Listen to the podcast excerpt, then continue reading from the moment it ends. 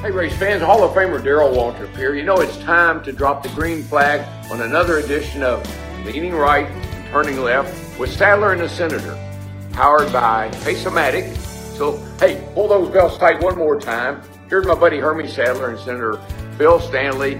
Boogity, boogity, boogity. Let's see what they have to say, boys and girls.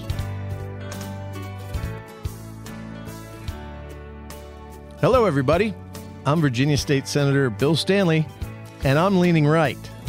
And I'm former NASCAR driver and Fox Sports analyst Hermie Sadler, and I'm turning left. This is Leaning Right and Turning Left with Sadler and the Senator, powered by Pace-O-Matic. Thank goodness we have this poster behind us so we can never forget what we are. What studio are we in today? You know, we're sitting high atop the Stanley Law Group skyscraper overlooking beautiful downtown Richmond, the capital of the Commonwealth of Virginia. We're in the Stanley Law Group studios, still waiting for new sponsorship. But, you know, our listener uh, base is growing and growing exponentially. We're getting a lot of people who are showing interest here in, uh, in sponsoring this studio. So I think it's only a matter of days before we uh, we won't. But until it then, you're going to get that Stanley Law Group mention in as much as possible. great civil trial attorneys, criminal defense attorneys, 540-721-6028. Give me a call. I can do it all. Today is a special show for a number of reasons. For the first time in the history of leaning right and turning left, we're actually taking the show on the road. We are. We are. And we're using your skills as a pit reporter to get that in-depth interview and and I couldn't be there so you had to handle that all yourself. How'd you do? Going uh, on the road to Virginia Beach, Virginia, to the beautiful home of the 67th governor of the Commonwealth of Virginia, George Allen. He's our special guest today. That's amazing. Uh, one of the best governors the Commonwealth of Virginia has ever had. A great American, United States, former United States Senator, son of a, one of the greatest football coaches that the Washington Redskins has ever had. A man that believes in liberty and justice and freedom, every, all principles that this country was founded upon. He lives every day. And he's always lived that way. He's such an inspiration, has been that way for me. I wish I could have been there, but I was working here in the General Assembly late into the evening.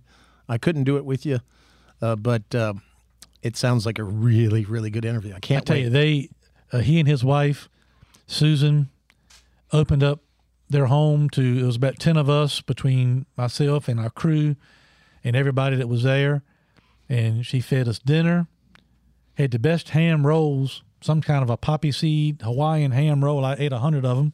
I could tell. a bowl of chili, and but but really, you know, that's one thing we have a lot in common. I think, Bill, but uh, our respect, friendship, and respect for George Allen is very high on on both of our ends. Absolutely. And I think you've got a man crush there. I why do. Don't you, why don't you just admit it? I do, And, and I, do. think you're a little sweet on his wife, too. I no question. Yeah. I think you told me that a while ago. I'm not bashful about it. No. And she's a wonderful, beautiful lady. Been great friends and forever. a wonderful first lady she was. Yeah. And, and certainly uh, the Allen family is, has made such a difference in the Commonwealth of Virginia. Uh, every word that he says, he means. I can hang on every word because I know I'm going to learn something. And he's going to reinvigorate me or anybody else who will listen to him about what's right about our country, not what's wrong about the state the state that we're in right now. You know, a lot of divisiveness out in the world, but if we all kind of had that attitude that, that George Allen has, I think we'd all be a little tighter, a little closer, and a little better. Now we're going to talk about politics. Obviously, he was really out front and center on the political trail with Glenn Youngkin, Jason Miyares, and Winsome Sears this past November. We'll talk about that. We'll talk about what life is like today for George Allen and Susan down in Virginia Beach and all the things he's involved in.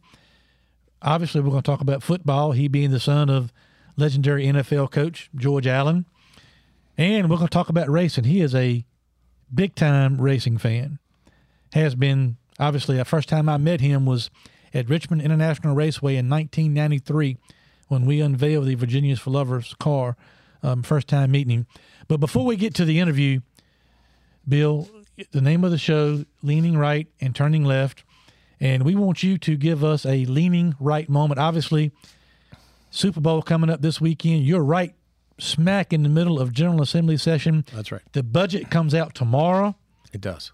and you got a lot of things going on. So give us your leaning right moment. What's going on now here in the General Assembly? A little bit of the setup. Uh, Hermie, you came up with this idea that we should use whatever is is topical in the news that, that pertains to what we do.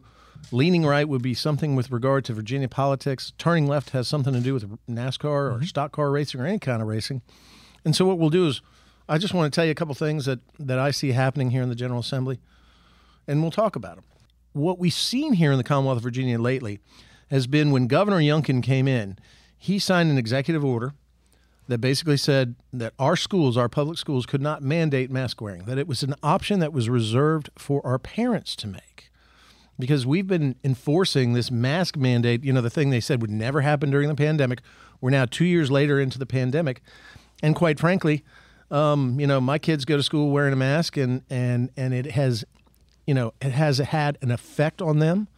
Uh, I, have spoken to a lot of parents who have had um, their children who have special needs, and they've said it's been in some cases devastating to their learning that it's had and caused setbacks in their learning.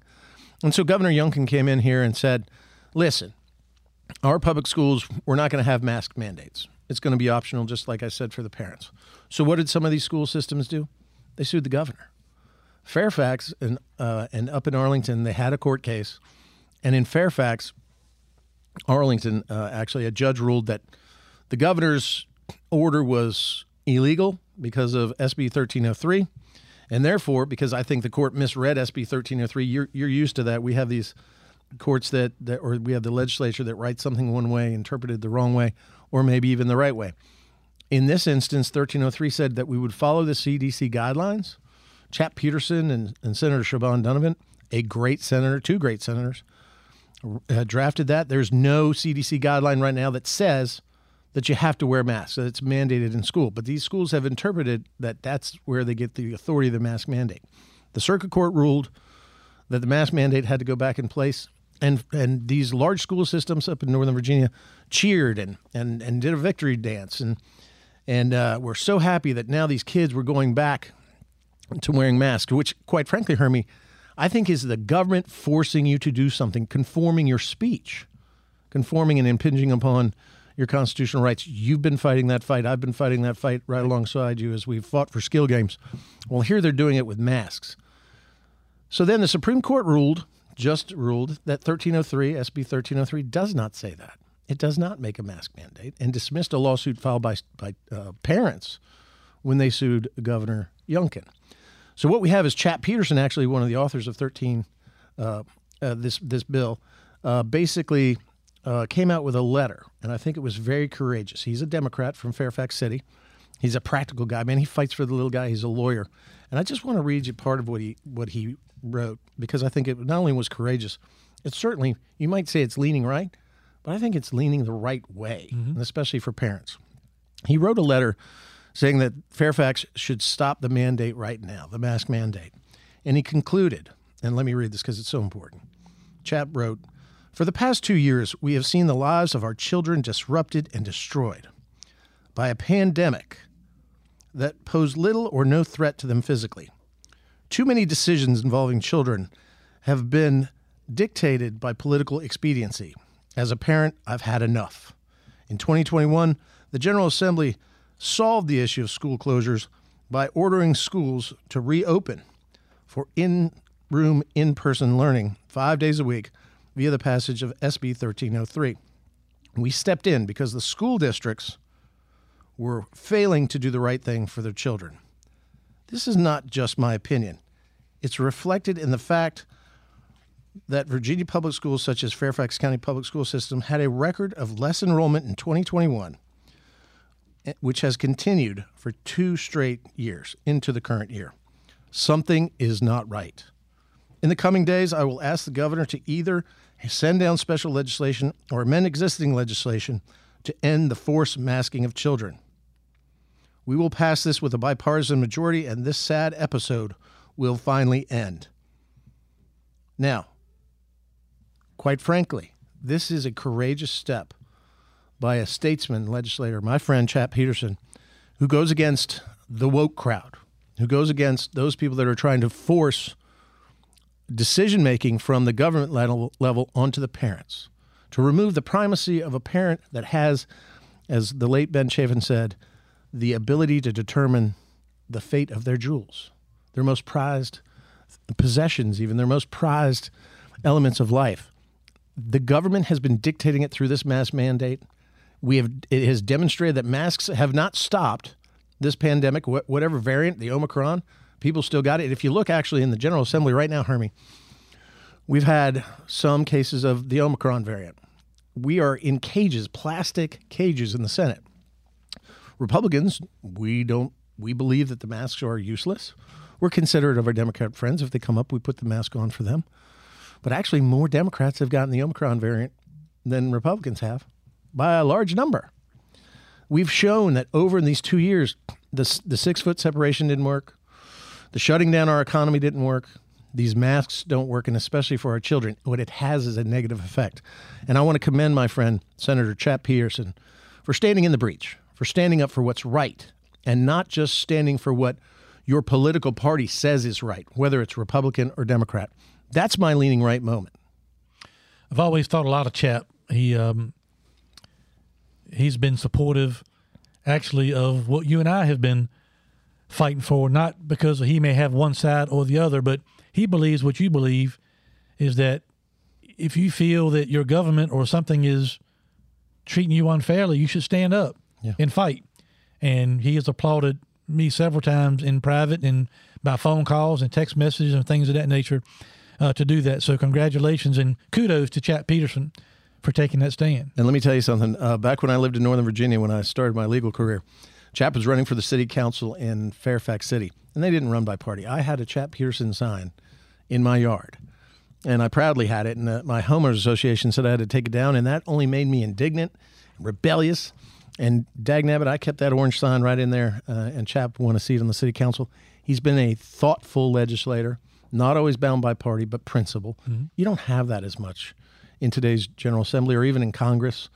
And we need more of it. We need more chaps. But, you know, there are going to be people in the woke crowd that are going to bully Chap. How dare you say this? This is totally wrong. And they're going to try to intimidate him. Chap cannot be intimidated because when he knows he's right, he's right. And just to mention what you're talking about, when the pandemic hit and the governor, Governor Northam, shut everything down with Executive Order 5253, I sued the governor uh, on behalf of Gold's Gym. We tried to get the gyms back open because, you know, if you're in a pandemic, you want to stay healthy. The gym was the way to go. But they had a belief that it would be a super spreader. Mm-hmm. But at the same time, these these unfortunately sometimes hypocritical beliefs that they had that it was for thee but not for me turned out to be false. I mean, we've seen people go into the Virginia Tech Stadium, 76,000 strong or more, and there was no super spreader event, but we shut down Gold's Gym unnecessarily. Chap took up the mantle to try to get our schools back open. Uh, again, as lawyers, we have that ability, but we're standing up for the very government that we work for because I think ultimately, Chap and myself and others, we don't trust the government. What we see, and as you've seen, there's a lot of government overreach when the government tries to tell you what to do rather than letting you live your right, uh, living your life the right way that you choose to do it. And that's what liberty and freedom is all about. And that's what George Allen stands for. And I think George is going to have a very powerful message when it comes to these issues. Common sense. When I think about Chap Peterson and when I think about George Allen, regardless of party affiliation, I think about common sense. Yeah. And I appreciate both of them. Now, my turning left moment, I want to just take a few moments before we pitch to the. Uh, now, is this turning left moment brought by brought to you by? It's not brought to you by anybody yet. We should have sponsorships for these. If you're interested in sponsoring the Leaning Right moment or the turning left moment or sponsoring potentially the Stanley Law Group studios, you can visit podcastheat.com and it'll tell you how to get in touch with us and sponsor this wonderful record setting, groundbreaking podcast. Or you can reach out to you and me personally at That'd be great. Learn more about the podcast, learn more about Sadler Stanley Racing the Smart Modified Tour. But on my turning left moment, I wanted just to take a few minutes and talk about this past weekend, the Clash. Mm. I'm so used to saying the Clash at Daytona, but this year the Clash was at the Los Angeles LA Coliseum. Yeah. In a on a makeshift racetrack, a short track about the size of Bowman Gray down in Winston Salem. and I was expecting not a great show, but I was pleasantly surprised. My hats off to NASCAR, the competitors, the teams, my old friends and former colleagues at Fox Sports for pulling that off. It was a great day of racing, in my opinion. It was beautiful. I mean, what a, what a beautiful backdrop and setting. And you know, I was worried that maybe when they put down the asphalt that it'd come up a little bit, but they seemed to uh, prime that track perfectly. I like that it, there was no real straightaway; it was just kind of a long oval. Mm-hmm. And what I really liked was how they treated it, which was heat racing, just like we do on the short tracks in the rural areas. That th- those rural short tracks that we love so much to get into the final into the final race. Yeah, I the love heat that. races, last chance qualifiers, everything in between. What what NASCAR and Fox was really trying to do against some, you know, people. Some people just thought it was the craziest thing. They were trying to reach a new fan base, trying to reach casual fans and get them hooked prior to the season starting uh, in Daytona over the next couple weeks. So I thought they checked all the boxes on what they were trying to do. I thought the show was great. I thought the way they ran it, uh, getting cars off and on the track for the heat races. Uh, I thought there was a a a good amount of bump and runs and spinning Yeah. people out, but it wasn't that one last chance race. Ty Dillon That that last last bit chance out of hand, qualifier that was maybe. great. But that's what you want drivers to do is lay it on the line and and run over who may be in your way to Yep. get to uh, the main event. So I enjoyed it, but now we turn more to uh, what we're used to seeing at the beginning of the NASCAR season, and that is uh, cars, the new next gen car on the high banks of Daytona. We'll get to see that starting next weekend. What do you think of the next gen car? The jury's still out on that for me. Uh, the, I will say the car turned better on a short radius corner than I thought it would, given some of the characteristics of the car, um, front ends of the cars, and but I was really concerned about them not turning very well. But I thought they turned really good, all things considered. I still have some concerns about the safety of the cars uh, and the way they're built. I know NASCAR knows way more about that than I do, but uh, the jury's still going to be out.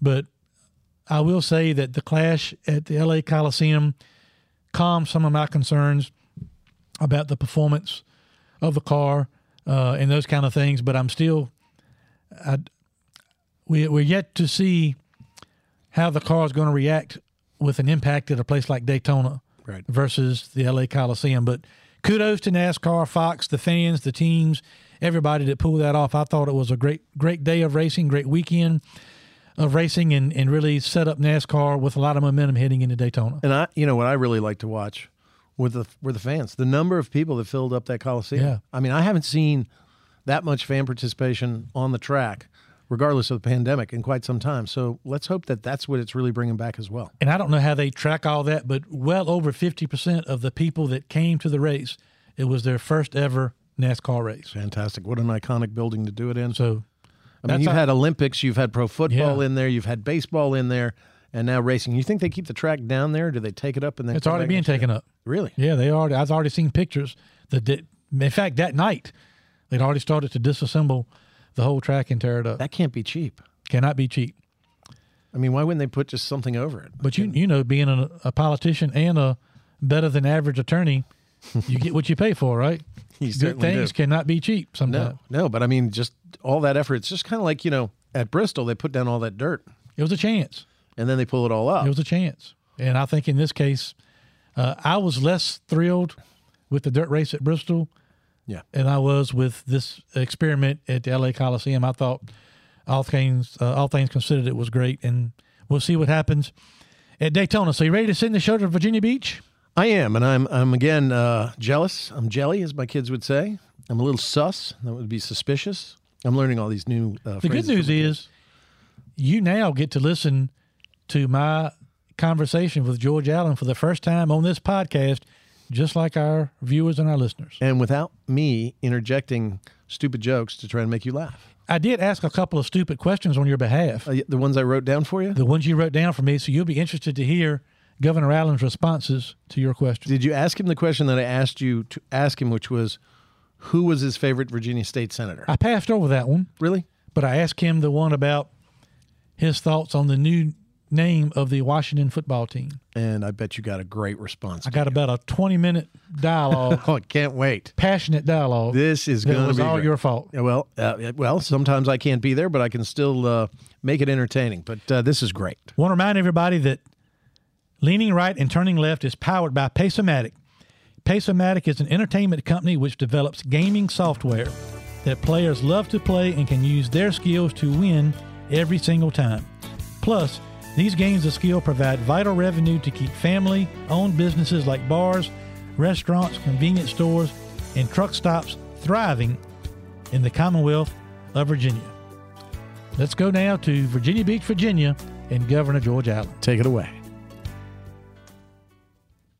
NMLS number 65084, equal housing lender. Phew. Christmas is finally behind us, but are you dreading those credit card bills headed your way? Well, here's a pro tip. Don't get stuck making minimum payments in the new year. SaveWithConrad.com can help you get rid of your credit card debt just like that. Oh, and we're going to get you the best deal on a mortgage you've ever had. But how's this for starters? No payments until March. You don't need money out of your pocket or perfect credit, so find out how much money you can save for free right now at SaveWithConrad.com. Hi, folks. This is Hermie Sadler. Thanks for listening to our all new podcast, Leaning Right and Turning Left with Sadler and the Senator. I hope you are enjoying the show as much as Senator Stanley and I enjoy bringing it to you. Whether you're a family traveling together or a truck driver hauling freight up and down the highway, I hope you will take the time to visit one of our Sadler Travel Plaza locations in Virginia and North Carolina. Sadler Travel Plaza locations are licensed dealer locations for Pilot Travel Centers and we also carry Shell Motiva petroleum products for our four wheel friends. We pride ourselves on providing one stop shopping for service, food, and entertainment. Our food options include Five Guys Burgers and Fries, Quiznos, Dairy Queen, Hermie Sadler's Faux Show Bar and Grill, Victory Lane Restaurant, Hunt Brothers Pizza, Dunkin' Donuts, and much, much more. Our locations include Sadler Travel Plaza in South Hill, located off I 85 at exit 12, the Sadler Travel Plaza of Emporia, which is conveniently located on exit 11B off I 95, and Sadler Travel Plaza on Highway 58 in Suffolk. We also have our North Carolina location, Sadler Travel Plaza in Dunn, North Carolina, that's exit 75 off I 95. We appreciate all of our customers. And Bill and I appreciate you listening to Leaning Right and Turning Left with Sadler and the Senator, powered by Paceomatic. Hi, I'm Hermie Sadler. This is another episode of Leaning Right and Turning Left with Sadler and the Senator. Tonight, I'm on location for the first time. We've moved the show on the road, and what a special night this is for me personally. Uh, we'll have a lot of fun tonight. Been waiting for this one a long time. My guest is the 67th governor of the Commonwealth of Virginia, George Allen. Governor, Good to have you here, Hermie. Welcome. we call our place here, Susan and I, we call it the Oasis. So you have friends in low places. The elevation's about 11 feet. 11 feet. 11 feet, so it's low places. I'm uh, Senator Stanley is in session uh, back in Richmond, dealing with the uh, the business of the Commonwealth of Virginia. So um, we uh, we're on location. First of all, thank you uh, to you and your beautiful wife Susan for opening up our home. We've got you got to admit we got a professional crew. This is a heck of a cruise. Some have flown in all the way from Atlanta. Atlanta. We got people from Atlanta, Kentucky. I brought one bum for me, shut him off from South Hill. That's uh, so we got the whole we got the got it all covered. The best of America. the best of America, all of it. So we want to cover a lot of uh, ground uh, tonight uh, on the podcast. Um, we'll cover some football. We'll talk about some NASCAR racing. We'll certainly talk about some politics and everything in between. Uh, but I want to start out with obviously you're known uh, for your time as governor, time in the Senate. Uh, but to start with, tell us, uh, tell our listeners a little bit about what life is like today uh, for for George Allen and and Susan, and what, what what occupies your time now. Well, we're really happy. We moved down to Virginia Beach uh, from Northern Virginia in 2019, and the taxes are about 15% less here. Gasoline that you care about is about 15 to 20 cents a gallon less. Insurance is much less. Uh, there's a lot of freedom loving people here, good weather, and there's a beach. And so we love being here. I'm on uh, the board of Armada Hoffler. Uh, a publicly traded company on the New York Stock Exchange. I also am Reagan Ranch Presidential Scholar for the Young Americas Foundation. Uh, and that entails the Young Americas Foundation is focused on young people, folks in high school and college, to make sure they know about Ronald Reagan and those principles of free people and free enterprise and positive constructive ideas. I'm also on the board of governors of the Reagan Ranch, which preserves the Reagan Ranch. It's like a presidential home, and you'd learn a lot from George Washington by going to Mount Vernon. The same about Ronald Reagan if you go to the, the ranch where he spent so much time, even as president. Uh, there, where he signed the largest tax cut in history. I even got an acorn from that tree and have it growing in our yard here. It's grown up to about three feet. We'll see if it makes it through the weather here of Virginia compared to Santa Barbara, California. I also am uh, helping out some uh, tribal 8As, mm-hmm. Uh, working with some uh, artificial intelligence people, technology uh, companies as well, and giving speeches generally on the competition between the states and what states need to do to win, to make sure there's more jobs and more opportunities and growth for the people. And you have a list of honeydews, I'm assuming, from Susan to take care of around the house, or how's that work? Of course. Yeah. Of course. Yeah. yeah. Yeah, but yeah, Susan's the COO of our place, right. Chief Operating Officer. There you go. And so you uh, obviously grew up. Some people may know more about your story than others, but grew up the son of a legendary football coach.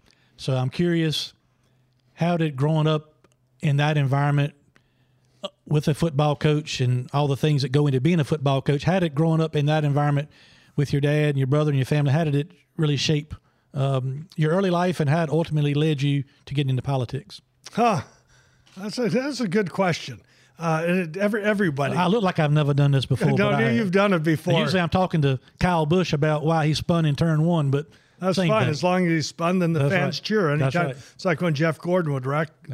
I was one of those who cheered. I was. Dale Earnhardt always told me, as long as they're cheering or booing, you're good. When they say nothing, that's when you got a problem. Well, I, Dale, Dale Earnhardt was one of my very favorites, and King Richard Yep, yep. as well. So, at any rate, back to what you, anybody, any of your viewers uh, here, would whatever you've done in your life, uh, your growing up experiences have an influence over you.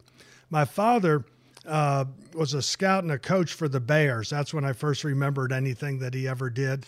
And uh, he's with it, and we every Christmas time he'd always be we'd always be on the road to bowl games and signing players, and we knew where the best fireworks were to buy at Nickajack's Landing near Chattanooga, and we'd be in New Orleans for the Sugar Bowl or Florida for the bowl games down there. And with those trips and the Ford Country Squire, you'd actually learn about history. And my father would say, "Here's some historic site, or here's some Indian mounds. Let's go uh, look at those." And uh, quizzing us constantly, and listening to Johnny Cash and Roger Miller on the radio stations in those days, and uh, all of that was was good experiences as, as a kid. Uh, the other thing that I learned, and some of this you don't recognize, realize it till later, is looking back on the teams and the players on my father's teams. And my father would take me to training camp uh, as a kid. And in fact, the, first people ever gave me chewing tobacco were these guys like Doug Atkins and Bill George and all these guys who just thought it was great. Here, put put a chaw in and watch me nearly you know vomit and all that. So, but th- those were just great people to grow up with and and and looking back on it, the the players that I played with when I played football and rugby, um, and his teams, they were from all over, different races, different religions, different ethnicities. So, you know, some were from Tennessee, some were from Texas, some were from Pennsylvania, California, all over. Uh, regardless of their background, that didn't matter. All that mattered is could they help the team win? Could they kick, punt, catch, block, tackle? And it was a it's a meritocracy where everyone regardless of their background on a level playing field has an equal opportunity to compete and succeed. And that to me is what we should have in our society where everyone regardless of their background their gender their ethnicity their religion their race has that equal opportunity in america. That's the promise of the american dream. And that's why i think people like sports because there's it's you know there's not equal results, but there's equal opportunity, yeah. and that's what you want in a free enterprise system. That's what you want in a society. And whether it's freedom of religion, freedom of expression, private ownership of property, the rule of law, where our God given rights are protected and you have fair adjudication of disputes, that's what makes America great and a free and just society. The other thing I learned from sports is that um, in practices, we'd have three a day practices at UVA, and it's just to survive them was something. But no matter what you do, nothing I'd all say this isn't as bad as three a day practices in the middle of August. You know, it's sweating, and uh, and when I was putting together my cabinet as governor, I wanted people in each area, whether it's transportation, economic development, uh, health and human resources, whatever, I wanted them to be smarter or more knowledgeable than I was. They knew what we needed to do. We needed to keep the promises for the the truth in sentencing, welfare reform, high academic standards and accountability in schools, all of that. They knew what we needed to do, but I wanted people who knew more than I did. And that was something I learned from my father, who would say, I don't want to have to spend time coaching the coaches. And he had great assistant coaches through whether these were the Rams, the Redskins, wherever. And uh, I had a great cabinet when I was governor that helped us achieve those promises to improve uh, opportunities and make Virginia a better place to live, learn, work, and to raise our families. You were born in California. Yeah, you don't have a choice of where you're born. Yeah. So So, but tell the people, some of our viewers on YouTube and listeners on the podcast, I guess ultimately you're moving with your dad as a Oh, coach. yeah. Got Yeah. you. Yeah, here. You ended up in the governor's mansion from in California. Virginia. So yeah. yeah. Well, my parents were married in Sioux City, Iowa. My mother's uh, from North Africa, Tunisia, and came after World War II. Came to of all places Sioux City, Iowa, and met my father, whose first head coaching job was at Morningside College, and uh, they got married there. And the, the, during the gestation period, he got a job at Whittier College and he's coaching at Whittier. The name of their team was the Poets. You can't think of a less fierce name for a team. You know, the Fighting Poets. We're going to kill you with rhyme, you know, and so forth.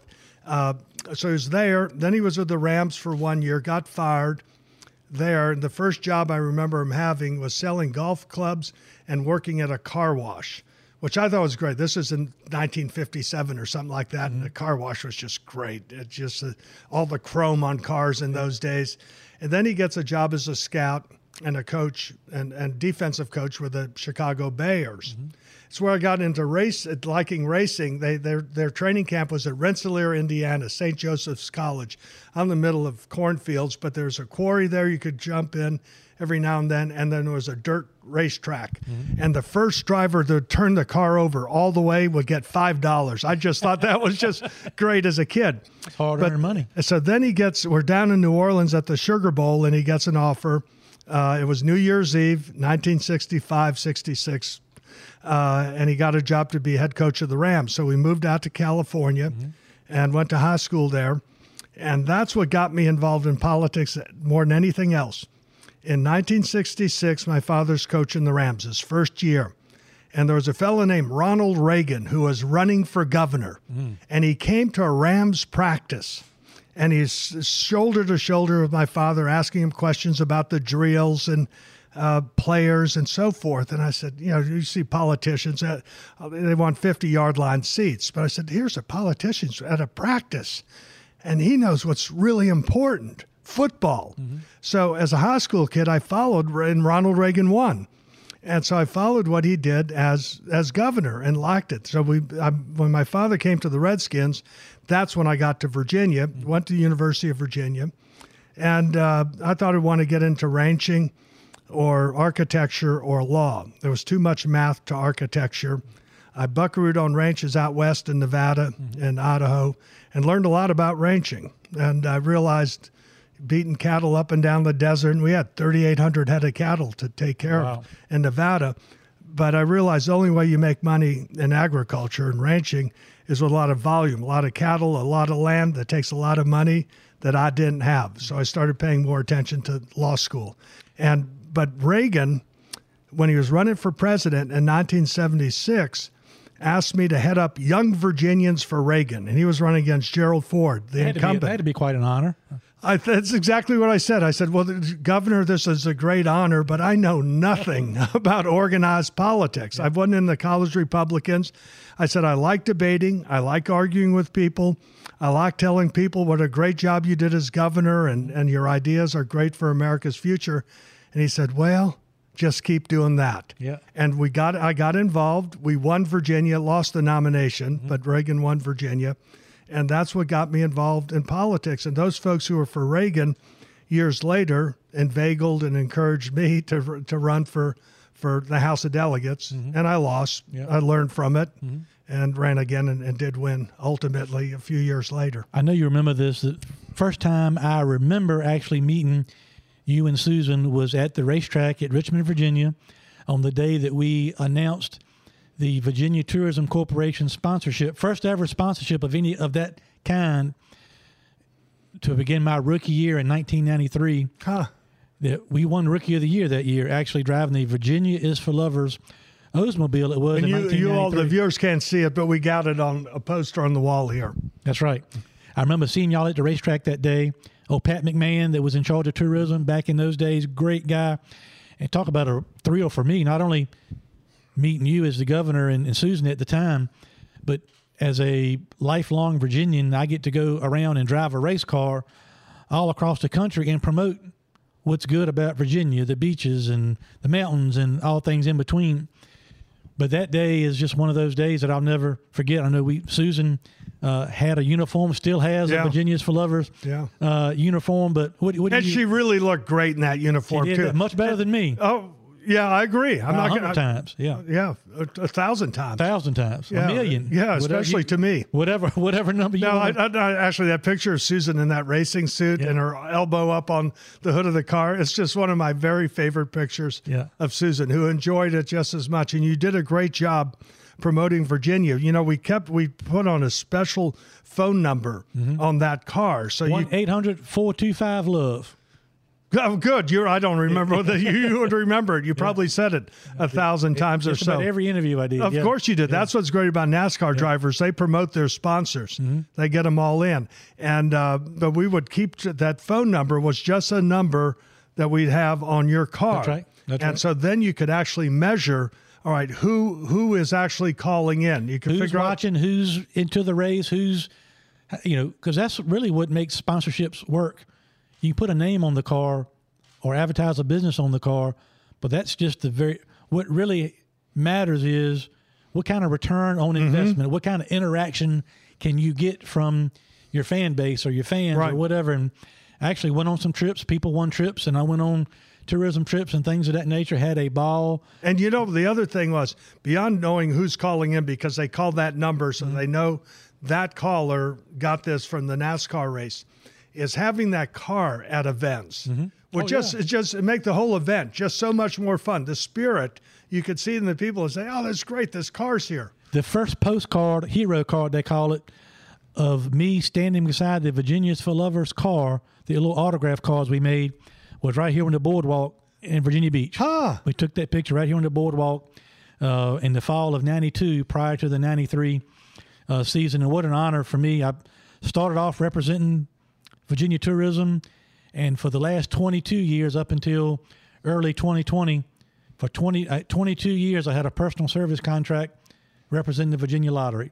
So Oh, that's right. Yeah, then you drove the 13 car for book, them. bookend my Yeah, career yeah, with uh, yeah. you know representing Virginia. But so obviously you governor, you spent time in the Senate, and I know you've always been involved in differing degrees in politics, always will. But last November's election here in Virginia, uh, you seem to be more involved and more out front, more active, if that's a fair way to say that, as far as on the campaign trail with Glenn Youngkin and Jason Miyares and Winsome Sears. You, in fact, you guys uh, made a stop at the Sadler Truck Stop Yep. uh, there in Emporia. So, why this year were you? Um, I'm not going to say more involved, but you seem to be more energized Yeah. on in, during the process this past November, which was a big one uh, for Virginia. Why? Why? What? Uh, what got you back involved to that extent? Well, Susan and I love Virginia, and we were able to do a lot of good things when we had the honor of serving Virginia and improving our schools, making Virginia more competitive. And I'd always say, I wanted the world to know Virginia is open for business and safe, safe communities. And so many things were going wrong in Virginia. Crime rates were way up. They're releasing cop killers and other murderers. They're dumbing down the academic standards in our schools. You had schools shut down and small businesses being shut down uh, by the government and a governor and government saying that some business is not essential. Every business is essential. It's just such arrogance to say that a business is non-essential. You know, you can say there's some standards you have to apply, for, you know, apply to your business for, for safety, but no government should ever shut down a, a business. There's essential to the operators and the people who work there. And I also saw Virginia because I give a lot of speeches on competition between the states, and Virginia was losing. We're getting our uh, rear end handed to us by Tennessee and North Carolina, South Carolina, Georgia, Florida, Texas.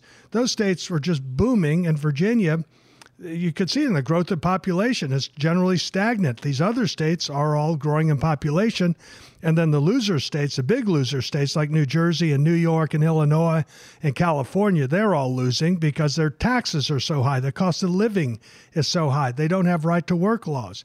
And Virginia's right to work law was also under under threat of being repealed.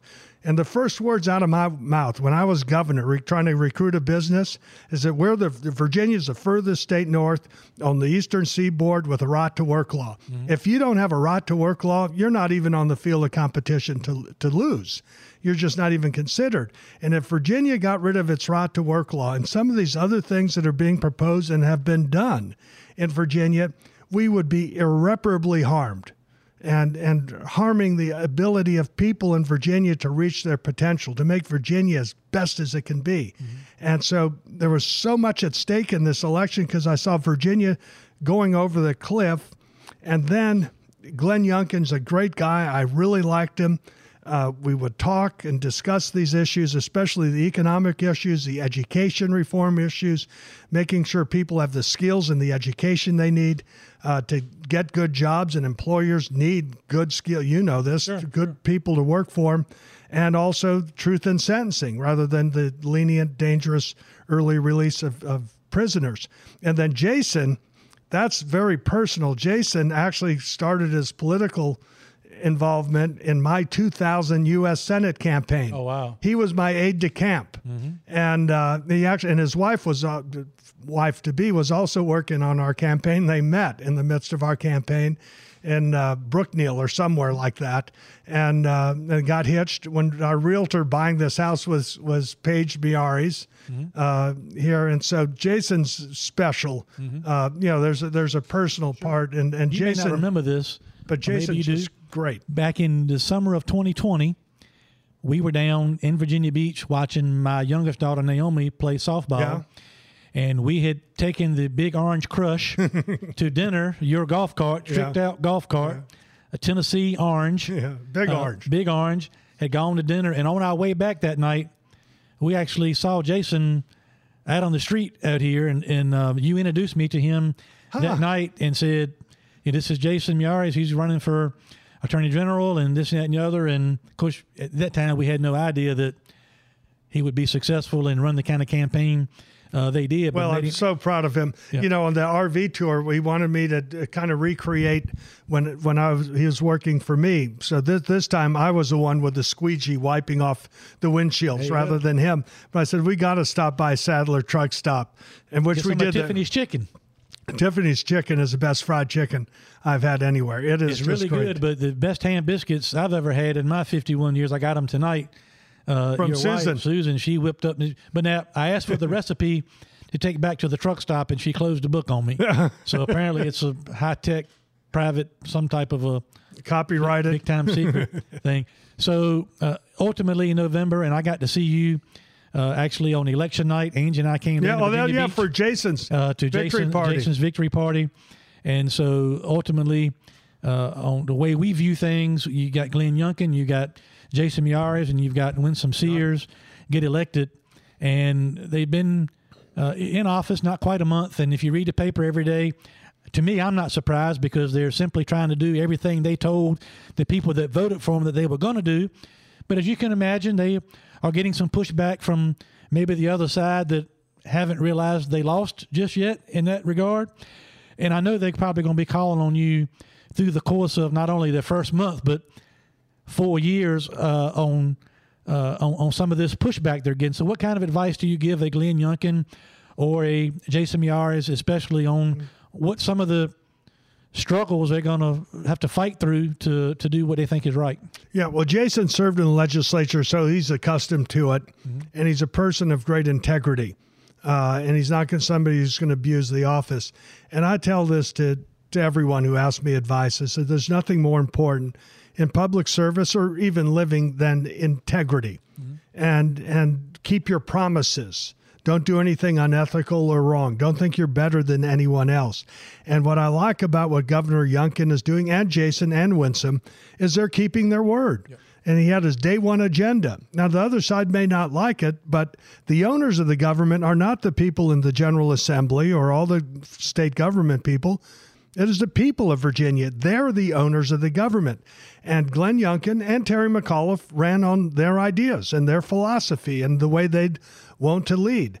And there was no doubt when this election was over, the winners in it were law enforcement officers, parents mm-hmm. in school, those in small business owners who care about the right to work law and less taxes, reasonable regulations, reasonable energy policies. We're paying, unfortunately, unnecessarily higher electricity bills in Virginia. And Glenn Young, Governor Youngkin's trying to get us out of that, that pact with the loser northeastern states that is adding money to our, our electric bill every month. And those policies, by the way, on energy, they, the other side will call themselves progressives. Mm-hmm. Their policies are regressive. The people hurt most by having to pay more for groceries, having to pay another $15, $20 every time you fill up with gas these days, paying another $20 a month on their power bills. The people hurt most by that are not the ones who have a private jet to go to some uh, UN climate conference in Cancun or, or Paris is hardworking, lower and middle income working families. And so, what Governor Youngkin's trying to do is put in standards and academic quality in our schools, accountability, educational choice, trusting parents on this whole mask thing. They're all these folks are just they're mask dictators and and vaccine dictators. And, and I'm by the way, I'm for vaccines. I've been vaccinated. I've been boosted. Mm-hmm. I think they work. They make sense the people who are getting hospitalized. I was with Governor Youngkin and uh, General Miyares and, and the Secretary of Health and Human Resources this Monday mm-hmm. in Southwest Virginia on our way to John Kilgore's funeral in Scott County. And uh, we met with uh, Ballad Health. They have seven hospitals in Virginia, 14 in Tennessee. And 90 95% of the people who are in their ICUs and ventilators are unvaccinated. I'm all for it. But what I'm against is dictates. The government should not dictate. You can reason, you can uh, persuade, but to tell people you got to get vaccinated or you lose your job, or in the schools making these kids wear masks. If, if some parents you got to have uh, respect for diversity mm-hmm. diversity of views some parents want their kids to be masked fine some parents don't want their kids to be masked. So why not have a diversity of views that that some don't want to be masked and some do, and that just watching a University of Virginia basketball game the other the other night, this first one I've seen because I've been watching teams in Tennessee and Alabama and LSU and Texas. Mm-hmm. They, they have they force you to show vaccine mandate to get into a game or show you've been vaccinated. You, they force you to wear a mask. Then they've stopped selling uh, uh, drink or food so someone doesn't have their mask taken band, down. Yeah. And then they showed the band, and all the members of the band have masks on, but there's little slits so they could you know, blow into their horns. But then they have masks on the end of the of the trombones or the trumpets. I'm just thinking this this is just unbelievable. Yeah, yeah, it's too much. too much. Let's have some balance. Let's have some reason. It's just hysterical uh, approaches. And so I'm, I'm, as you could tell, thrilled yeah. that Virginians are getting liberated right. and people can make decisions and choices for themselves mm-hmm. uh, rather than having somebody from the government telling them what you can do all the time. You know, uh, one thing that I've always appreciated with you from that very first day we met at Richmond in 1993. And I've tried not to wear out my welcome, but I knew I bought my first car dealership in 1993. Hmm. It was I bought it from Fred Watkins, Sadler Auto Center of South Hill. It was Watkins Motor Company in South Hill. I just signed a contract with General Motors on my racing career, and they helped me buy a dealership and helped me get my financing straight and did all that.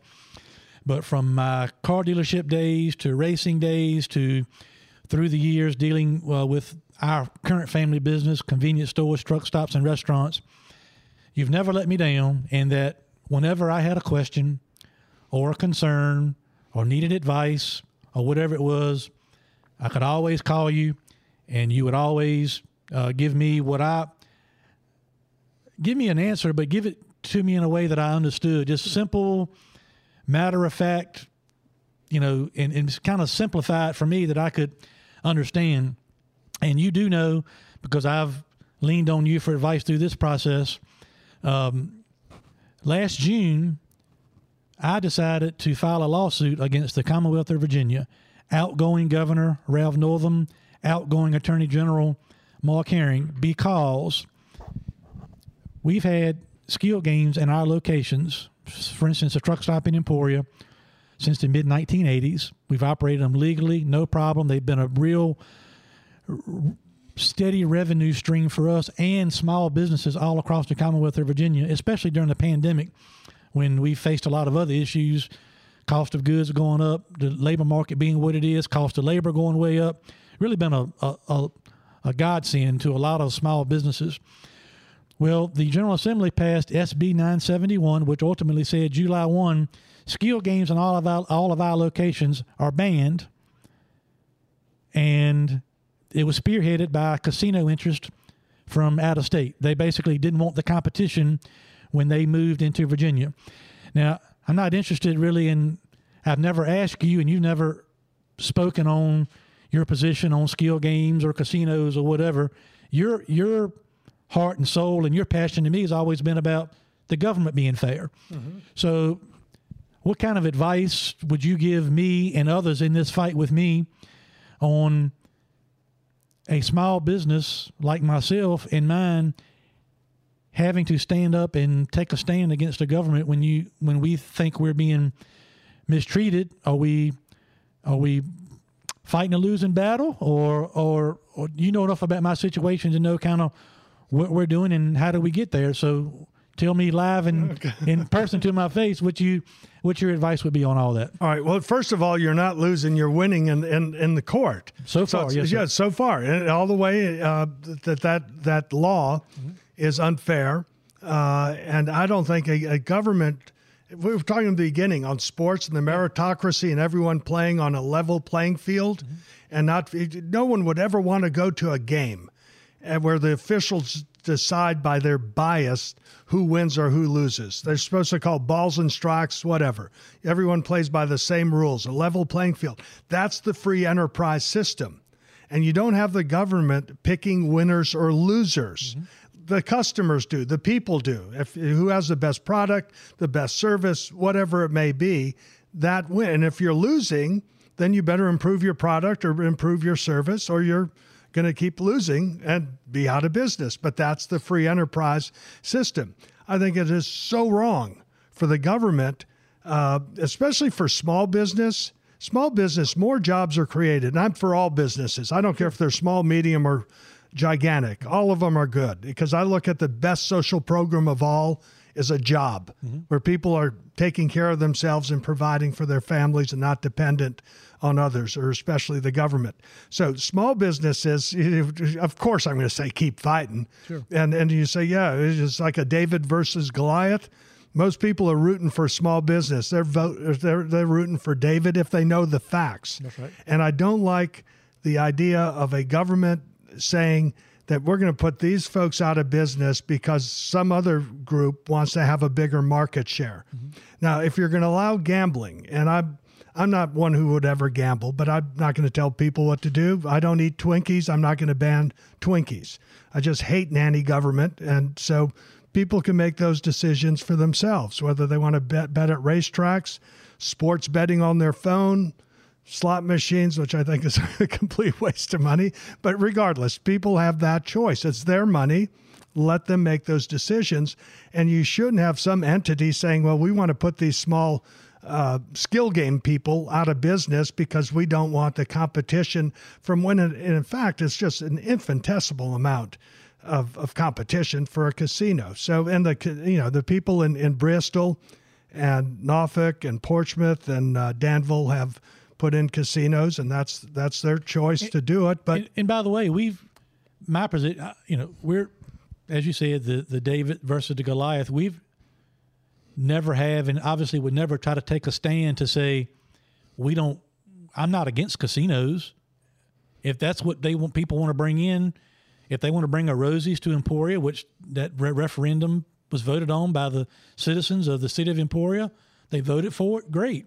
I just say every other. but I understand that that they're lending Rosie's in to Emporia, which is one thing. But then they want to shut you down. That's right. Th- th- That's not right. Right. Well, see- that's correct, but what that is is is wrong. You should not be favoring. Uh, say say somebody's got a, a convenience store, oh Fast Mart, Mm-hmm. and and there's a 7-Eleven. You're going to say, well, you know, Fast Mart's going to have all the exclusive rights to do this, Right. and 7-Eleven doesn't, or vice versa. Mm-hmm. Or you know, a country store is competing against 7-Eleven. Let them compete, and let them compete on price and service and hours of, of operation. And it just seems so wrong to me. Right.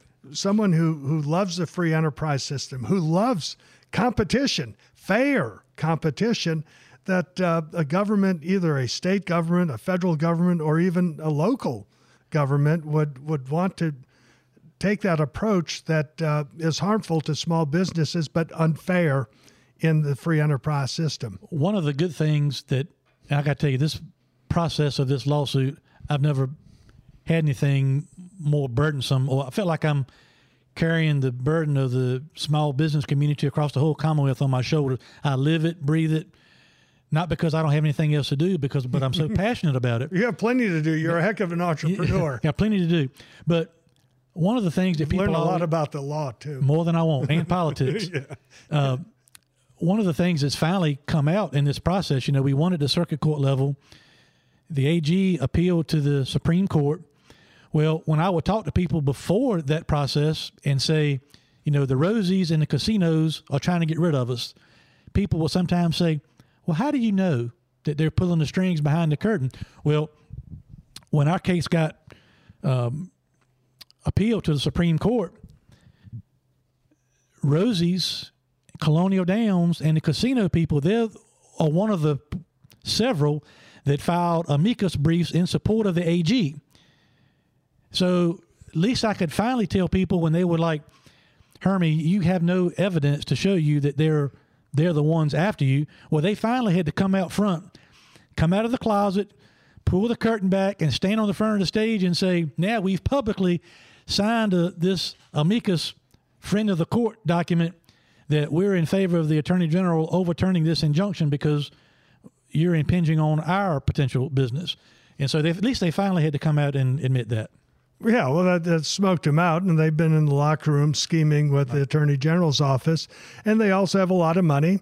And not only are they big and large and from all over the rest of the, the country and so forth, and and you, Hermie, obviously are a heck of an entrepreneur, but just, you know, small regional businesses like yours, you're not the only one in this lawsuit. Not the only one You're all. representing a lot of other small business owners. It it is uh, they do they do have a lot of power and a lot of money. However, that's not who wins in again a level playing field in a true free enterprise system where there's no favoritism in government for one side or the other. And you just say, all right, well, we're going to allow if you're going to allow casinos, you can elite slot machines, you know, all all the sports betting, horse racing, which is fine, it's, and, and lottery and all the rest. To say that skill games are out, there's there's no logic. I could understand if they're saying it is a matter of public policy in the Commonwealth of Virginia. There's going to be no gambling whatsoever. I may not agree with it, but I can understand it. But once you allow some all these different levels of gambling and skill games, horse racing to some extent is skill to you know look at the racing forms and so forth. But the point is, if you're going to allow it, It, it makes absolutely no sense, no logical sense to any reasonable thinking person that, well, why do you care about these skill games Mm-hmm. at truck stops? And I understand that they, I forgot what the amount is, but your skill games, every one of these machines puts in a certain amount of money per month. It's like $14,000 per, per machine, machine per year. On the last year that we were taxed and regulated through the ABC, each business owner that operated a skill game paid twelve hundred dollars per month per machine towards a COVID nineteen uh, relief fund and Hmm. generated in excess of one hundred and forty million dollars. Really? Yes, sir. That's amazing. They Well, don't want that money apparently, but I don't. Want, I don't Yeah. want to take no, they want that. the they want the money. If you just saying if you owed that amount in taxes, I guarantee you they'd be after you. But well, that's a revenue raiser on top of it all. I'm just looking at it as a, as just a matter of That's right. equity and, that's really- that's- fairness. That's, that's that's all we're saying. Yeah. Come to Emporia and build your building and compete just like all of us do on the same playing field, and that's really all we're uh, all we're trying to get to. Now, I know you're not going to tell me that government has always been that way from way back when you were governor to now. Is it, is it always kind of been? How, how, as a governor, That's how a do you how do you manage? Here's how I'd manage. I'd, I'd, I said at the beginning, the most important thing is integrity. And that's also being honest and consistent with your own principles and your own philosophy of government. A candidate running for office, you're never, never going to be able to, especially running for governor or U.S. Senate for that matter, or delegate, you're never going to be able to go through the thousand different bills that'll come up. But there's issues where you say, you know, I'm for or against something, or here's my position on a particular issue then then but people want to know what your philosophy of government is uh, so they understand how you look at things as in that position and so for me uh, i would you know some issue would come up and i say all right well i've always said this is my view on it so i i, I would use as a guide for myself you'd apply the facts to your principles and there'd be times where you'd have countervailing principles sometimes. Those are the times you have to pray to find out, you know, just find to seek wisdom. What's the right thing to do? But for the most part, you apply your principles and you sleep well at night. And my principle is is really that the concepts that I've been expressing here to you. Passionately, by the way. Well, well, it's what I believe in my soul. Yeah. And I'll, I'll be on my deathbed saying, oh, Virginia's going to have lower taxes and let's have more productive energy policy or whatever, or they ought to change this around. But at the basic of it, basis of all is that meritocracy where everyone, regardless of their background, or their situation or where they're from has that equal opportunity to compete and succeed on a level playing field. That's the free enterprise system. And the government should make sure you have a field like a farmer that is conducive to people planting seeds, which are their businesses or enterprises, and it's fertile for them to grow. And then the people, the owners of the government, the, the people who are sovereign, they're the ones who decide how to part with their money that they have earned through their own hard work and, and their ingenuity. And so to me, if something came to my desk and I said, This is just not fair, why do you want to discriminate against someone who has done nothing wrong when they're doing something similar to what others? You'd say, let the people decide who has the best if they want to if they want to spend their money on skill games, slot machines, horse races, craps tables, roulette wheels, whatever. Let them do it uh, in Virginia. And let to me, it's a pretty simple principle. Uh, now you could have folks that can be influenced in a lot of different ways, and I and I just don't like it when you have anything that is sordid, underhanded, and people not making decisions based on on the facts before them, and and trying to make sure that you're being fair to everyone. Yeah, that gives us the best chance. And uh, I appreciate your passion for small business, among other things, because I, my family is a small business owner. I have a lot of friends that are small business owners. Truly, in areas like we live in, Emporia, Greensville County, I got businesses in Suffolk and Southampton County, Brunswick County. Really, I mean, not just ours, but really the backbone of those types of communities. And this fight that I've been on, this crusade with these games, I'm not going to sit here and say never have that revenue or the revenue that we get off the games is not important because that It is. No, you wouldn't. You know, obviously, But really, especially you. And you mentioned it was important in surviving this pandemic. we fight, face so many issues. My payroll was up probably 15%. All right. because nobody's in the workforce. So I've got to, my people that are working that think the Lord want to work, we're having to pay a lot of overtime.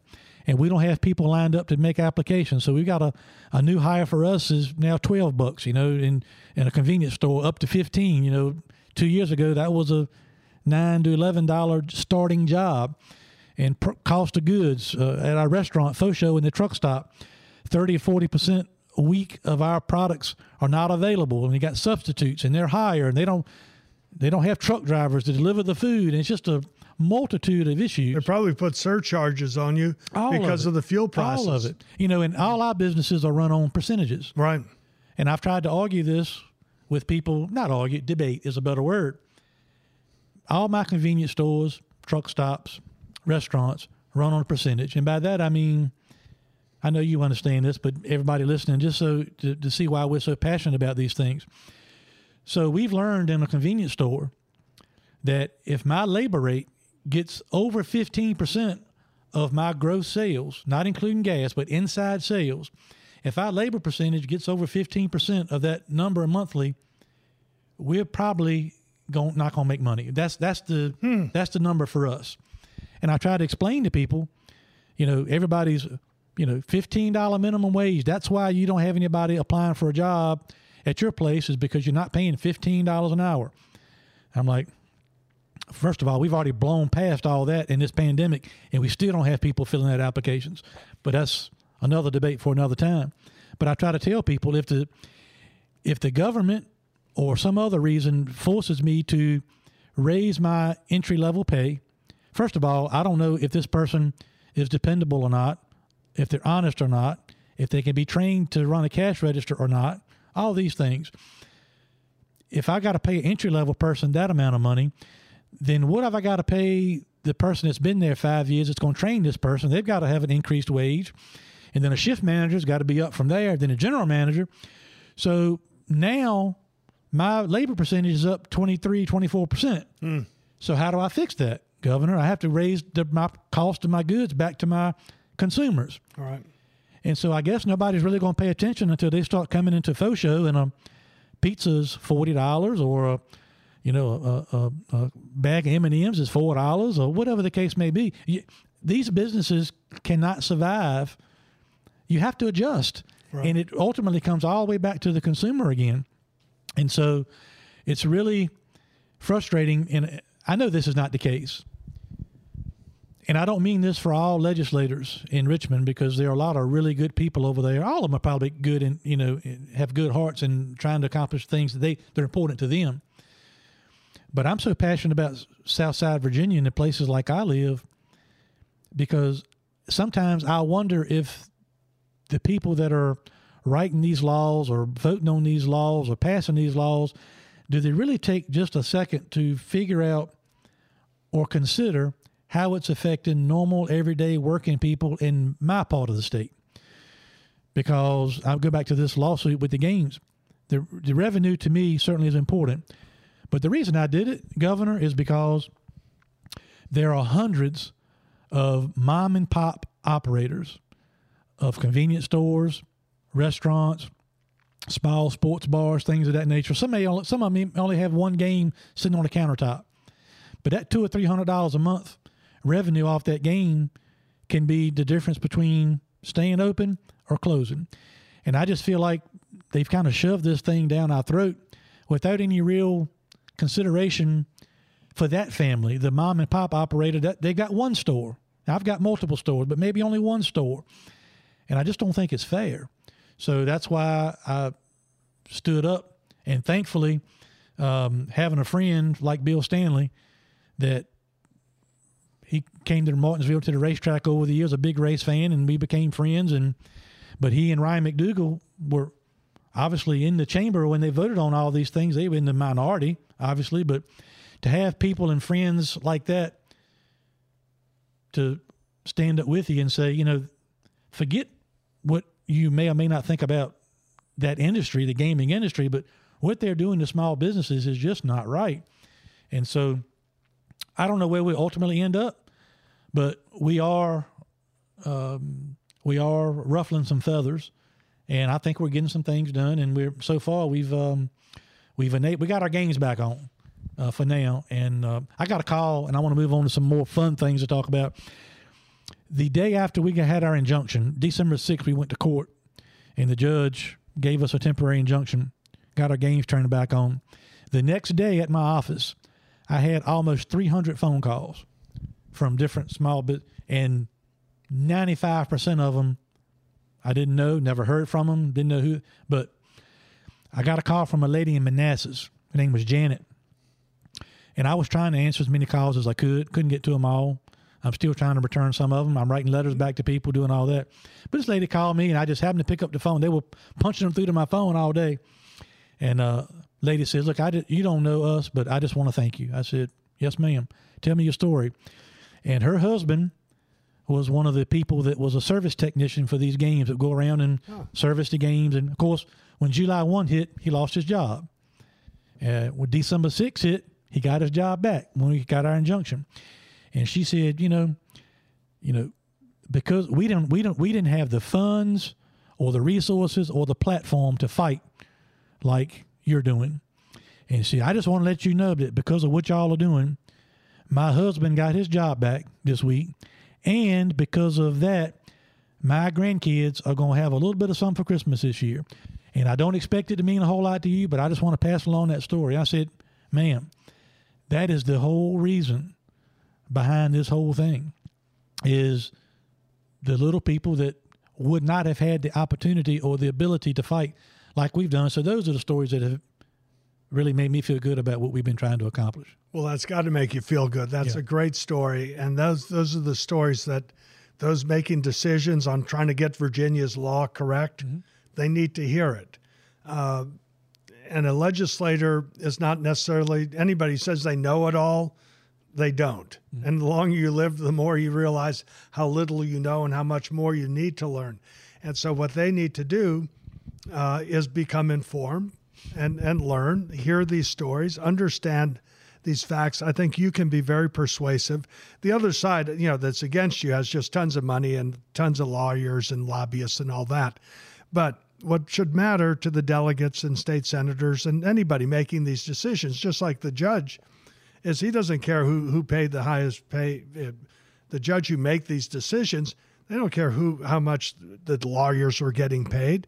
They, they look at the law, look at what you know, the the equity, the unfairness, the illegality of what was being done, and made a decision like that. The same should be done by state legislators, and you need to inform inform them, educate them on it, and and these stories you tell as far as running small businesses, and and how tight the margins are.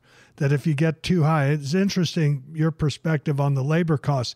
I remember listening to. Uh, Steve Smith, Food City. Oh, know, yeah, they I know Steve sponsor the, well, the yeah. race in Bristol and did the battle at Bristol, the Tennessee the Virginia biggest Tech game. grocery cart I've ever seen. Oh yeah, right. Yeah, you've seen it. and I remember we were in uh, Southwest Virginia, uh, Claypool Hill, I think it was. Regardless, and he was talking about en- the, the cost of energy. He says our profit margins at our grocery stores are about two percent at best three. So there's not a big, you know, there's not the volume. Yeah, you're working on volume, and it's just such a narrow uh, margin. He says if you make my electricity bills go up with all the refrigeration, the freezers, the lighting, all of that, and he says there's no way we we cannot pass these costs on to our customers. We just, you know, the, the, these increases in, in power bills is just going to make us force us to increase these prices. And the people who pay the prices are the consumers in Southwest Virginia or East Tennessee or wherever, Kentucky, wherever they have their their uh, grocery stores. And so these are just basic economics. Actually, I would think a middle school kid could understand it, and you would hope that people in government could just understand just these basic, common sense, simple facts and say, all right. Well, I, I, it's good to understand the underlying aspects Yeah. of how this actually keeps your business open, these margins uh, that help. it's also important for them to say what's the right thing to do. Mm-hmm. And if you do the right thing in your own mind, and, and I think most people are for fairness as far as competition, level playing field, free enterprise, then they sleep well at night rather than just doing what, I don't know, wha- whatever sort of uh, chicanery might occur. I'll close this subject with what I've said just about every time I've talked about this with a lot of different people.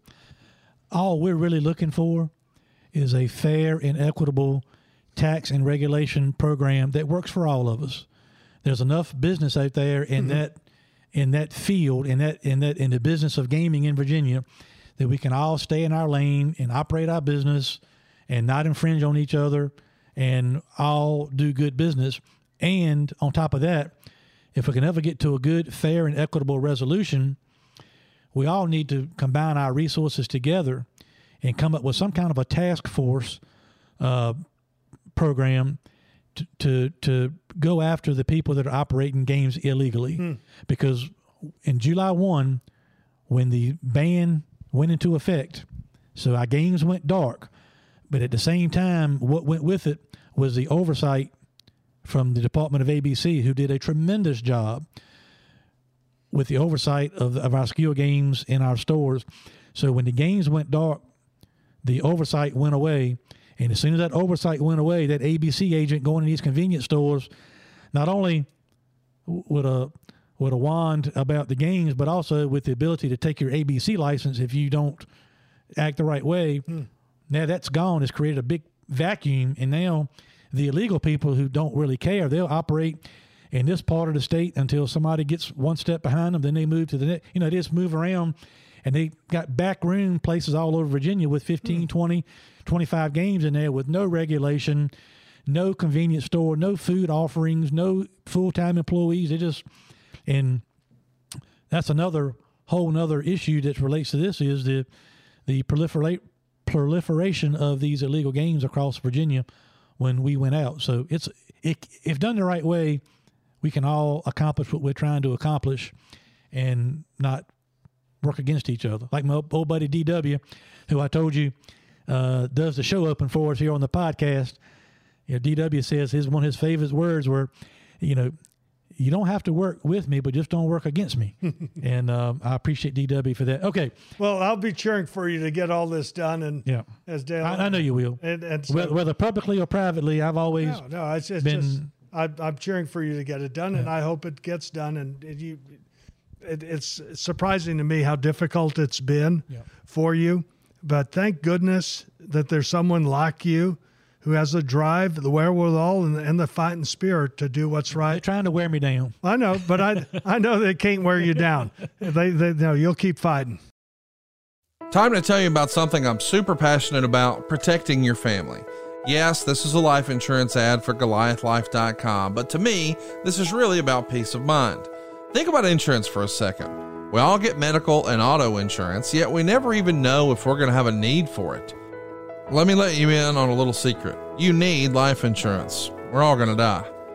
Now, as you let that reality sink in, think about what would happen if your family stopped having your income tomorrow. If you don't have a plan for that, you need to visit GoliathLife.com. And I mean right now. And just personally, I've lost two friends in their 40s this past year and a half, and I don't even want to think about what their families would be going through had they not had life insurance. If you don't have it, get it. Protect your family. And I suggest you go to GoliathLife.com because they've made the process of getting affordable life insurance super easy. Goliath Life streamlines the life insurance process by allowing you to get quotes from more than 20 carriers within minutes. And you'll pick your terms and payments to fit your budget. You pick your price, you start the online application immediately, and even schedule the medical exam to come to you. And I've done it. They sent someone to my office. I skipped the phone calls, the paperwork, and the crazy invasive conversations. Goliath Life makes buying life insurance simple. There's no hidden fees, no upsells, no hassle, hell, not even a phone call. Goliath Life is life insurance in your hands on your time. Get multiple quick quotes right now from the comfort of your own home and begin your application in a few easy clicks right now at goliathlife.com. All right, let's talk some football. Um, I know that's a um, a Well. I got all these posters. You got yeah, your dad and, and football stuff, and so these playoff games in the NFL playoffs this year have been some of the best games that that I have seen. Your your thoughts, um, your thoughts, what you've seen so far uh, in the playoffs. Well, I think that some of them, they, you know, they, gosh, game after game after game. The Chiefs and the Bills really. That, that was phenomenal. How, how, much was done in 13 seconds yeah. Uh, with that? But the, all these games and being one on the uh, final play of the game and the Chiefs Bills game was you know, overtime with it. And the in the 13 seconds, my father was the first one who had a special teams coach mm-hmm. uh, in the NFL, and he thought special teams were really important. First special teams coach, good trivia thing for you, was Dick Vermeil mm-hmm. was the first special teams coach for my father. Then Vermeil went to UCLA, and the next special teams coach second was Marv Levy, mm-hmm. who was once with the Chiefs and obviously the Bills and other teams. So you know that the uh, the uh, the 13 seconds again this is from growing up in a football family and special teams where the packers lose because of terrible special teams missed field goals blocked field goals block punt is how they lost the game because of poor special teams then on the bills you think of Marv Levy, he would have, for that final 13 seconds, mm-hmm. squib kick it on the ground. That's going to at least waste six seconds so that or, or, maybe even longer, so there'd only be one play. Mm-hmm. But who would have ever thought, really, in 13 seconds I'm, I'm watching they TV. Not even knowing the rules. This is probably not even legal, but I'm watching the end of that game, and I'm like, I'm wondering why don't the Bills hold the wide receivers? Like hold them at the line of scrimmage and get a holding penalty. Can they do that two or three times and give up? Yeah, but if you but you hold in the line of scrimmage, the clock stops as soon as you oh, do yeah, the penalty. Yeah. Nice idea, though. Yeah, I was thinking. About it. Well, it'll work. Yeah. uh, so who's going to win the Super Bowl? I think it'll be a good game. I like Joe Burrow. Uh, Ja'Marr Chase is great. I like the offense. I know the father, the offensive coordinator Callahan with the, the Cincinnati. I, I, I like the Chiefs. I was I'm happy Joe Burrow in Cincinnati mm-hmm. has gotten into it. I know a lot of the folks with the Rams. Uh, Kevin Demoff uh, was with my brother Bruce with Tampa, and some of the coaches who were Bruce with uh, Tampa or the Redskins. Uh, with it, I, th- I think it'll be a good game. I think the Rams will win, though. I think their offense is is as good as uh, Cooper Kupp's unbelievable, mm-hmm. um, and and I think that the the, the Cincinnati has a much better offense, much better quarterback than the 49ers had, but their defense isn't as good mm-hmm. as the 49ers defense. So I think the Rams will win probably something like a oh 26-22 type. If everyone's going for two and yeah, yeah. missing extra points, but I think the Rams will ultimately prevail. Plus they they have the advantage two years in a row of the Super Bowl team playing at home, and that that is an advantage. Yep. Uh, I had a couple more questions, and I got one Senator Stanley wanted me to ask, which mm-hmm. is not as good. Uh, but Tom, Tom Brady, um, obviously, finally re- announced his retirement. Yeah, yeah. Not sure if you're a Tom Brady fan or not, but what an unbelievable career! So oh, just, tremendous just career. Tom Brady. Oh, he's a great career and consistency and, and his dedication uh, to the craft and, and everything from his diet to his workouts. And there's just no question about it. There, it's hard to believe that anybody would ever have the success record that he's had in Super Bowl wins and so forth. So I admire all of that. But understand, my brother was with the Raiders in that game where he fumbled the ball mm-hmm. and they called it a tuck. Ah. And so Brady thought he fumbled. Belichick didn't throw a challenge flag out. But the NFL, this is this is the kind of stuff that really grates me. More it's, corruption? Yeah, yeah, it is. Oh, I mean, it's bias. They hated Al Davis and the Raiders, and so the New York folks reversed that call and called that fumble a tuck. Mm-hmm. And then they kept the ball, kicked a field goal. I mean, they won the game. But but for that, because it wasn't a challenge and it was not incontrovertible evidence that that was you not a like fumble. talking about skill games and small. I know, I know. Well, you got me going. There's another analogy. yeah. So, so that's one of the things with Brady that I can't get over. He, they should not have been in the Super Bowl that year because the Raiders had them beat, mm-hmm. but for the bias of the NFL. So when I talk about you don't want referees yeah. deciding the outcome of games or who wins in the free enterprise system, it applies a lot. A lot. It's for the way I look at things. Uh, next quarterback has been in the news, uh, Aaron Rodgers. Yeah. What's where's what's will he leave Green Bay and if so why and where do you think he'll end up? I don't know where he'll go. If he goes anywhere, and I thought he had an outstanding season, They they uh, froze up at Lambeau this year on offense, but they lost that game because of special teams. But he also did not play well. I mean, the offense didn't play well. Uh, I don't know where he'll go, but if he goes somewhere, I think he's going to want to do similar to what Peyton Manning did, where he went to a team and, and won the Super Bowl. The same with Tom Brady, went to a team with good talent and won a Super Bowl like Peyton Manning did. Uh, so I think he, you'd have to look at where where could he go, what team could he go to uh, that has a chance to get into the Super Bowl. Uh, and I think the Packers have plenty of talent. They just hired the Raiders' former special teams coach, Rich Biasaka, Biasaka, however you say it, and he's been a long time special teams coach before he got elevated to. Uh, head coach with the Raiders this year. So they're going to have a special teams coach. They have a good running back. They have great receivers. Uh, so I'm not sure where he would go. You'd have to look at the league and say, you know, Denver. You know, Denver did that with Manning. Mm-hmm. Yeah, may, may, I don't know. Maybe Tampa will say, "Hey, we have an opening." You know, Coach Arians says, "Hey, would Plug you like? right yeah, you want to come in here because they got they have a heck of a team, a great team with Tampa. So maybe maybe he'd go there. The the other funny thing, by the way, in the competition when Brady was deciding it was between the Chargers and Tampa where he was going to go. Florida has zero income taxes. California taxes are 13.3%, the worst, the highest in the whole country. Mm-hmm. So you, know, you take his, his salary, 13.3% out of you know $40 million, that's real money. Yeah. And so he made a good economic decision on top to go, go to Florida. Three years ago, Virginia had about a 17 cent a gallon advantage over North Carolina on fuel tax, and now we've now it's, we've raised it for the last three years. Now we're even with You them. know that's interesting. Uh, Our, our, we drive to South Carolina right often, Mm-hmm. so I'd always fill up before you leave Virginia that's right. at your or place. and then drive to South Carolina. and fill up Exactly. Drive Yeah. all the way through North, through Carol- North Carolina. Yeah, and get to Dillon to Yeah. the to, to, a Pilot or a Flying J or a Murphy Express Mm-hmm. or whatever in Dillon or Manning or uh, Florence Mm-hmm. and fill up. And and I was looking at it because I Susan always says I was gas gas buddy before gas buddy right. was around, and I have a Flying J Pilot rewards card to Mm-hmm. get three cents a gallon off every every uh, card, every every fill up. But the um, it, I have noticed that. I said, "There's really not that much difference between it. here." It's That's really why. flat. Yeah, it's flat now. We gave up the, all the advantage we had. One more quarterback. All right. Uh, ben Roethlisberger. What do you, do you were you ever a fan of his? Watch him much? Care much about the Steelers or because he No, I, retired? admire also. I mostly yes, he is a great quarterback for that team.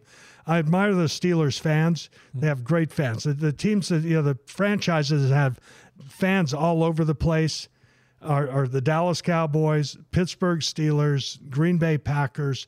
Tho- those teams just seem to have fans. Obviously, the Broncos out out west.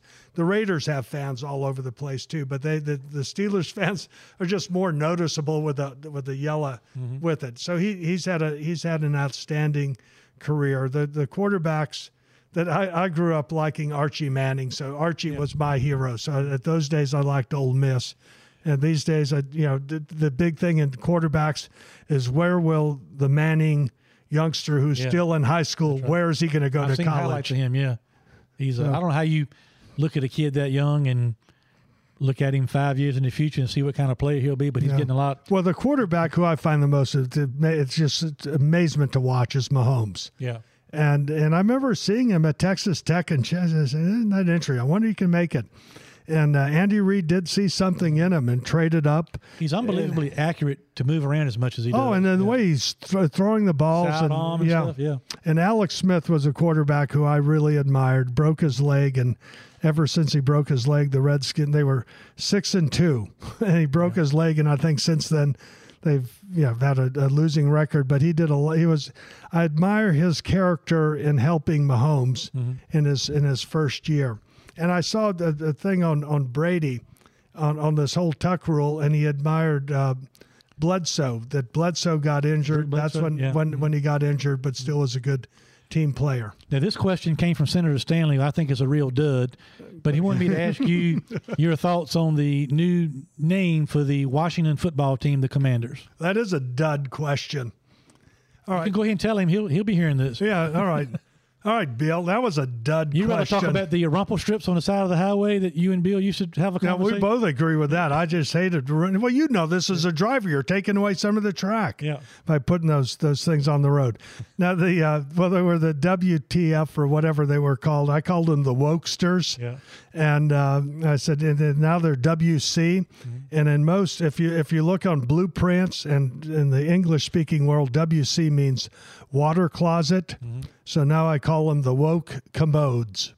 Lord, Uh, so so you know they could call themselves the, the commanders. I could. By the way, the Redskins name. Did, you want me to get going on the Redskins name? Please. All right.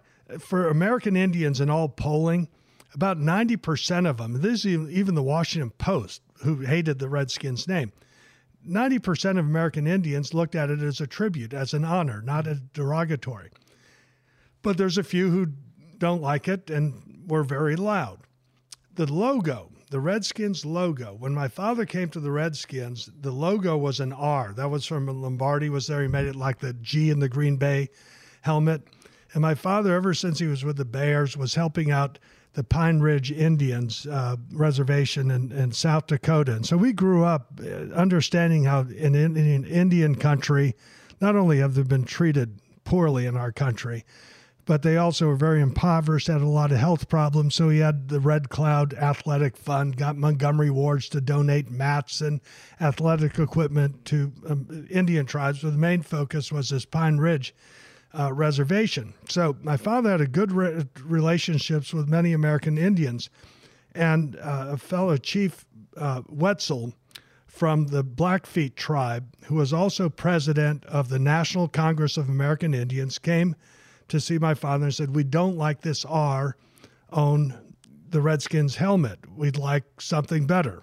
So my father said, "We'll make a suggestion." He went back to Montana, which is where the Blackfeet Nation is, counseled with his tribe, other tribes, and the image was actually an image of a Blackfeet uh, chief. So this this logo that they you know put across through like no parking was actually a logo that was designed and recommended by American Indians, a chief, and in fact, president of the National Congress of American Indians. And so, and in fact, they say, oh, it's so derogatory. Well, the largest Indian tribe in the United States are the Navajo, by far the, the biggest. There's a lot of Cherokee and others, but Navajo's the biggest. They have a, a high, they have two high schools on their lands. One is Red Mesa. The name of their team, the Redskins. And their logo is that old Redskins logo. Now they have turquoise as a circle around it rather than uh, the colors of the red, old Redskins one. So uh, an owner of a team can name the team whatever it wants. Uh, but I understand the wokeness and the political correctness and, and all of that. So I'll just call them that. the woke commodes. The woke commodes. That's what I'll call them. All right. And I still like Great the question, I, Bill. I, I like the Redskins, but they're this is now an expansion franchise. I got you. Um, we're running out of time, but I, I I can't leave without talking a little bit of racing. All right. That's really what brought us uh, together in the first Yeah. place. I met you all those years ago. So, did you have a chance to catch this past weekend the clash at the L.A. Coliseum? I thought it was great. Yes, I sure did. Because when my father coached the Rams, uh, that's where they played at the Mm-hmm. Coliseum. And uh, and uh, Susan and I and Brooke were at the battle at Bristol when Football game. yeah At football Bristol, yeah. game when the Tennessee Vols played the Virginia Tech I didn't go, but that had to be quite an atmosphere. Oh, it's one of the greatest events I've ever been at in my entire life. 155,990. Mm-hmm. By far the biggest uh, crowd to ever see any football game. It was Pilot Flying J Oh, yeah. sponsored it, Yeah. Mm-hmm. and the sub sponsor was Food City. And so I said, well, this is the reverse of Bristol, Yeah. where they put a football field in a racetrack. Uh, and they call Bristol the Coliseum, Coliseum. you know, and so they The say, well, here, Coliseum. Yeah. yeah, and so there's the LA Coliseum doesn't hold as many as the one in Bristol and Bluff City, Mm-hmm. Tennessee. But the um, I thought it was great. Of course, I was saying, where are they going to put the pits? Because Yeah. you know you pit Outside. on yeah, yeah, yeah. Because you know even at Bristol you have to have uh, uh, pits on both sides. You just don't have a, a, a on one side, Mm-hmm. and so they but they had the heats, so you didn't have to fill up for gas or Mm-hmm. do the tire changing and so forth. That for, format. I'm not sure how great that is, but I think just the I think it was brilliant marketing. Mm-hmm. A, there was no football on. Well, there's a Pro Bowl, which is a farce. I mean, it's it's was touch tag, yeah. yeah, it was exactly. It was touch football. It was just. It was. I went by the channel one time and I saw somebody throw a ball. The guy caught it, and the guy went up, tagged him on the shoulder, and they blow blew the whistle. Yeah. yeah, exactly. You're just kept- just like I me, Hermie. Yeah. Yeah. I just said, oh, I'll watch the heats of the NASCAR race or whatever You know, else. the one thing I thought well, I was impressed with the the run of the show as far as during the heat races and the last chance qualifier was how quickly they moved the show along. When you're moving a, a one race off the track, another race on the track, and everybody's coming from outside, and I was impressed how quickly they went from one race to the next. Oh, that's interesting. You're thinking of those logistics. Well, they had the one part where this uh, who I've never heard. I've heard of him, but never paid any attention. Is Ice Cube? Mm-hmm. I said, all right, this is not Martinsville. This is not Bristol. With this, when I was thinking of Bristol, where they have Lee Greenwood singing, yeah, yeah. singing "God Bless the USA" and Rocky Top being played Mm-hmm. and "Born to Be Wild" and all that, and so he's singing whatever he's singing. But that's that's L.A. Mm-hmm. Uh, but I, I just think the Coliseum has the L.A. Coliseum has so much history to it, and it's and it was it was a perfect weekend to do it, uh, where there really wasn't much else on Mm-hmm. that was compelling. And I, and hopefully that'll get some more fans out of it. That's Yeah. that's their goal. Sure. is to try to reach, get a, some reach more. a new audience. Yeah. we've missed a, a generation of fans somewhere. We've got to try to get them back. It also will probably open up the possibility of doing things like that in the future, whether it be for the All Star race or the Clash next year, because now they've shown you can put a race on just about any way you decide you want to put a race on. yeah, and the question, and you know this from the media side, is how does it? Obviously, there's a major cost right, to be putting that, and the, the dog's going nutty about it. got a house full of people. Yeah, got a house full of people. Must be some invader. Yeah. Uh, but the uh, th- there's a cost of putting that track down, just like to put that football field in Bristol and and all the cables for the scoreboard mm-hmm. and all of that. I mean, that's very very costly. So the question is, is how much is the cost of that? Now, fans, you know, fans in the seats matter a great deal. That that matters. But if TV likes it, and the, your TV sponsorship says this is great, mm-hmm. That's what's going to motivate it. And uh, it's Well, just people like, are talking. you know, this week. people are talking about it. It's just like hockey did these outdoor games, and they're playing at Wrigley Field or Fenway Park or you know some you know baseball stadium, uh, or they were right on the side of of uh, Lake Tahoe, but it got too warm, so ice was melting. It was a beautiful you know, view of Lake Yeah. Tahoe and the mountains, but it was it was hot, so the ice was melting. So those kind of things. In fact, NASCAR, I think that'll help. And NASCAR last year went to more road races. That's right. And road races are not necessarily great for the fans to On see site, yeah. on on site. That's right. But on TV, it makes it a the much new- it's the more new inter- short track. And I know everyone's you know leaning right, turning left, or whatever, It's whatever. the name of our podcast. yeah, Governor. right. Yeah, exa- yeah. Exactly. Well, those you actually have to Yeah, lean that's right. both ways, Yeah. which is kind of what we've done in this podcast. That's right. We've That's been great. veered- We've veered all over the place. All over the place. But always stayed straight to get through the checkered flag. There you go. First one to get to the flag. Governor, um, first of all, I've said it before, but I want to thank you from my family personally. You've always been a, a great uh, friend, uh, supporter of my family in Southside Virginia and small business, and you've always been a supporter of NASCAR racing and appreciated the economic benefits of what NASCAR and Yeah. our racetracks have brought to the Commonwealth. I mean, I couldn't couldn't ask for a better better friend and mentor. You've always been special in that regard, and it's uh, been a tremendous honor for me to to be here with you tonight. And um, I hope it wasn't hope it wasn't too tough on you. I, I gave you some softballs along with some of the curves I threw. Yeah, we're talking about football, NASCAR, Yeah. and, and economic development. That's right up your and Small business. Yeah. I live and breathe that, Hermie. Yeah. This was a breeze. And uh, and by the way, you talk about Martinsville. I mean, the economic impact uh, of that race for Martinsville Huge. is fantastic. Sure.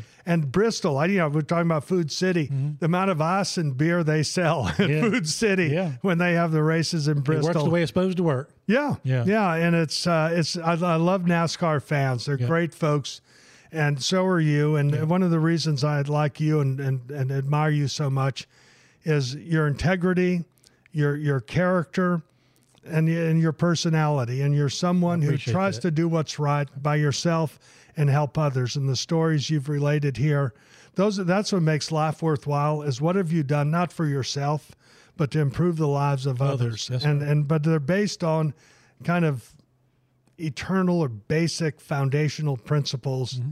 is is just fairness everyone treated the same.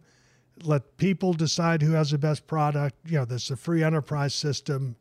And in fact even freedom of religions that way. You don't you don't the thomas jefferson statute of religious freedom was uh, no one's to be conferred any added benefits or anything or their rights diminished or enhanced on account of their religious beliefs that's religious freedom everyone regardless of their their gender or their background has freedom of expression Everyone has the right to own property. That's the basis of the free enterprise system. And again, the rule of law is the fair adjudication of disputes and our God given rights being protected. That's all you're asking for, and that's what anybody's asking for generally and expect out of a government good schools, safe communities, and a level playing field for businesses to compete. And don't do things to harm small business because they're the ones struggling the most. That the cost of regulations are much higher on small businesses and big businesses because they don't have the economies of scale to comply with some of those regulations. So keep sure, make sure your regulations are reasonable and achieving the purpose in the least burdensome way possible. That's perfectly said. Nothing I can add to that. Thank you again, Governor, for your time. Uh, this has been a special edition for me of Leaning Right and Turning Left with Sadler and the Senator uh, on location in Virginia Beach. Thank you again You're so welcome. much. Hope you guys enjoyed it. We'll see you next week.